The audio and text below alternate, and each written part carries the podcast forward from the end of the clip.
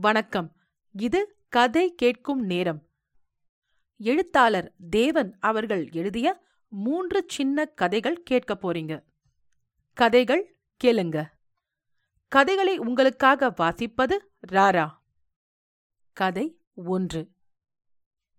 அவசரமாக ஒரு குண்டூசி வேண்டியிருந்தது. ராஜத்தின் பீரோவை திறந்தேன். உடனே நாலு ஜாக்கெட்டுகள் ஒரு புடவை இரண்டு கர்ச்சீப்புகள் ஓர் ஒட்டியானம் ஜடபிள்ளை இவ்வளவும் கீழே உருண்டன.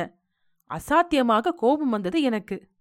என்ன ராஜம் பீரோவை இவ்வளவு கேவலமாகவா வைத்துக் கொள்ள வேண்டும்? வேண்டிய சாமான்களை மட்டும் வைத்துக்கொண்டு மற்றவைகளை பெட்டியில் வைக்கக்கூடாதா என்றேன். சொல்வேல் எல்லாம் தான் ஒரு சமயம் வேண்டியிருக்கிறது. வேண்டி இருக்கட்டுமே அதற்காக குப்பை தொட்டி மாதிரி. நீங்கள் கை வைத்தவுடன் தான் அது குப்பை தொட்டியாகி விடுகிறது. என் மேஜையில் நான் கை வைக்கிறேன். அது பின் எப்படி இருக்கிறதாம்? வாஸ்தவமாகவே என் மேஜை கொஞ்சம் அப்படித்தான் இருந்தது. வேண்டாத கடிதங்களை கிழித்து எறியலாம் என்று தீர்மானத்துடன் போனேன். மேஜையை திறந்தவுடன் ஒரு பழங்கடுதாசி கட்டு அகப்பட்டது. முதல் கடுதாசியை பாராமலே கிழித்து கூடையில் போட்டேன்.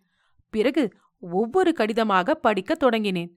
அடுத்த கடிதம் என்னுடன் காலேஜில் படித்த கமலா எழுதியது. காலேஜ் ஞாபகத்துக்காக இதை வைத்துக் கொள்ள வேண்டும்.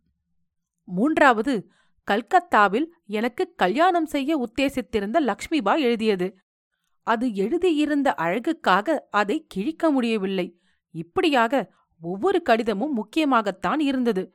கிழிக்க முடியவில்லை. அப்போது ராஜம் அங்கே வந்து சேர்ந்தாள். என்ன ஒரு கடிதாசிதான் கிழிக்க முடிந்ததா? என்று கூறி நான் கிழித்து போட்டிருந்த ஒரு காகிதத்தை எடுத்தாள். உடனே ஐயையோ நம் கல்யாணமானவுடன் முதல் நாள் முதல் நான் எழுதிய கடிதமல்லவா இது? இதை கிழித்து என்று விசிக்க ஆரம்பித்தாள். கதை இரண்டு. விச்ராந்தியாக மாலை பொழுதில் சிறிது நேரம் பேசிக்கொண்டு காலங்கழிக்கலாம் என்று நினைத்தேன். வீட்டு வேலைகளையெல்லாம் ஒரு வழியாக முடித்துக்கொண்டு ராஜமும் பேச்சுக் கொடுப்பதற்கு தயாராகத்தான் வந்து நின்றாள். ஆஹா ஒரு கிரகஸ்தனுக்கு இதைவிட மனோசாந்திக்கும் ஆனந்தத்துக்கும் எடுத்ததாக நிசப்தமான சமயம். திடீரென்று கிளம்பிய இது என்ன சத்தம்? என்ற தோரணையில் நான் ராஜத்தை பார்த்தேன். அடுத்த வீட்ல கோபாலையர் அவர் மருமானுக்கு வானங்கள் விட்டு காண்பிக்கிறார் என்றாள் அவள். தீபாவளி போய் அடுத்த தீபாவளிக்கு நாளாயிற்றே இப்போதா? ஏன்? அவரும் குழந்தை மாதிரி நடந்து கொள்கிறார் என்று நீங்கள் அடிக்கடி சொல்வீர்களே அதற்கு சரியாய்த்தான் நடந்து கொள்கிறார்.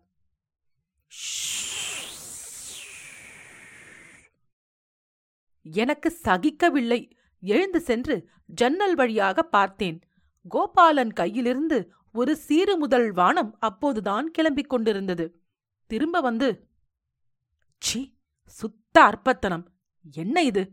ஒரு மனிதனுக்கு முப்பது வயதாகிறது. பச்சை குழந்தை மாதிரியாக பட்டாசையும் வானத்தையும் என்று தொடங்கினேன். உங்களுக்கு என்ன பேசாம உங்க பாட்டுக்கு வீட்டில் சும்மா இருங்களேன் என்றாள் ராஜம்.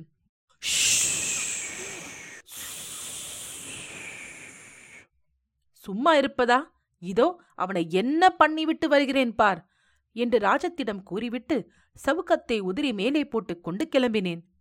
நான் திரும்பி வரும்போது சரியாக ஏழு மணி.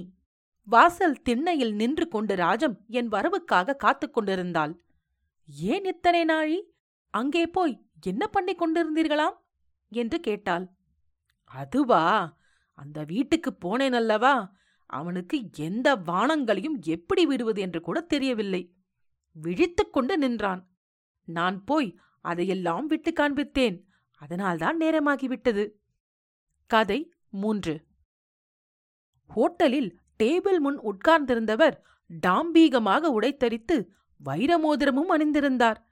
கொதிக்க கொதிக்க சாம்பாரை அவர் சட்டைக்குள்ளாக கவிழ்த்துவிட்டு அவர் பின்னால் நின்ற சர்வர் அங்கேயே மூர்ச்சையானான். டாம்பீக பேர்வழி குதியாய் குதித்தார். சர்வரை உள்ளே நாலு பேராக தூக்கிக் கொண்டு சென்று ஒரு கட்டிலில் போட்டு ஆசுவாசப்படுத்த பார்த்தார்கள். அவன் கண் திறக்கவே இல்லை. அரை மணி நேரம் கழித்து ஒருவர் இனி டாக்டரை கூப்பிட வேண்டியதுதான். என்றவுடன் அவன் துள்ளி எழுந்தான். வேண்டாம் டாக்டர் என்று கூறிவிட்டு சர்வர் தன் கதையை சொன்னான். சுமார் பதினைந்து வருஷத்துக்கு முன் ஒரு கம்பெனியில் நான் கேஷியராக இருந்தேன். அப்போது மாதம் பத்து ரூபாய் கையாடிக் கொண்டே வந்தேன். இப்படியாக பல வருஷங்கள் சேர்ந்து என் பேரில் பேங்கில் ஐநூறு ரூபாய் இருந்தது. ஒரு நாள் மார்பு வழியால் நான் சிரமப்பட்டு ஒரு வைத்தியரை பார்த்தேன். அவர் என் மார்பை தட்டி பார்த்துவிட்டு பெரிய டாக்டரிடம் காண்பியும் என்று ஐந்து ரூபாய் பீஸ் வாங்கிக் கொண்டார். பெரிய டாக்டர் பதினைந்து ரூபாய் பீஸ் பெற்றுக்கொண்டு இருதய ஸ்பெஷலிஸ்டிடம் போய் பாரும் என்றார். இருதய ஸ்பெஷலிஸ்ட் நூறு ரூபாய் பீஸை முன்னதாக வாங்கிக் கொண்டு நீர் ஒரு வாரத்துக்குள் இறந்து போவீர் என்றார். என் மனதில் ஏக்கம் பற்றிக் கொண்டது இருக்கும் ஒரு வாரத்துக்குள் ஏதாவது நல்ல காரியம் செய்துவிட்டு சாகலாம் என்று தீர்மானித்து கம்பெனி முதலாளியிடம் சென்றேன். என் அயோக்கியத்தனத்தை ஒப்புக்கொண்டு அன்று வரை திருடிய பணத்தை கொடுத்தேன். அவர் அதை வாய் திறக்காமல் பெற்றுக்கொண்டு இன்று முதல் உன் வேலை தேவையில்லை என்று துரத்தினார். அதற்குப் பிறகு பத்து வருஷம் அல்லாடினேன். நான் பார்க்காத வேலையில்லை படாத கஷ்டமில்லை. இன்று நீங்கள் டாக்டர் என்றதை கேட்டதும் பயந்து எழுந்திருந்தேன். இப்படி கதை முடிந்தவுடன் சுற்றியிருந்தவர்கள் ஏன் ஐயா உம்மை பற்றி டாக்டர்கள் சொன்னது பொய் என்றால் இன்று ஏன் மூர்ச்சையடைந்தீர்? என்றார்கள். நான் உண்மையில் மூர்ச்சையடையவில்லையே. அந்த டம்ப பேர்வழியின் தலையில் சாம்பாரை சூடாக கொட்ட வேண்டுமென்று எனக்கு வெகுநாளைய ஆசை. இன்று அதை தீர்த்து கொண்டேன். யார் அந்த பேர்விழி?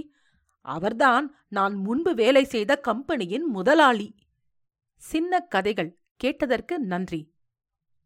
தேவன் அவர்கள் எழுதிய மிகவும் பிரபலமான நகைச்சுவை தொடர் மிஸ்டர் ராஜாமணி நாகப்பன் ரங்கூன் பெரியப்பா போன்ற கதைகளை நீங்கள் கதை கேட்கும் நேரத்தில் கேட்கலாம். உங்களுக்கு கதை கேட்கும் நேரம் பிடித்திருந்தால் ரேட்டிங் மற்றும் ரெவ்யூ கொடுக்க மறவாதீர்கள். உங்கள் ரெவ்யூ நல்ல கதைகள் உங்களுக்காக தேர்ந்தெடுத்து வாசிப்பதற்கும் எழுதுவதற்கும் எனக்கு ஊக்கமளிக்கும். உங்கள் நண்பர்களுக்கு கதை கேட்கும் நேரத்தை பகிருங்கள். கதை கேட்கும் நேரம் யூடியூப் மற்றும் ஃபேஸ்புக்கில் உங்கள் கமெண்ட்ஸை நீங்கள் கொடுக்கலாம். நீங்கள் எழுத்தாளரா? உங்கள் பிரசுரமான சிறுகதைகள் கதை கேட்கும் நேரத்தில் இடம்பெற கதை கேட்கும் நேரம் அட் ஜிமெயில் டாட் காம் என்ற மின்னஞ்சலுக்கு தொடர்பு கொள்ளுங்கள். தேர்ந்தெடுக்கப்பட்ட கதைகள் இங்கு இடம்பெறும்.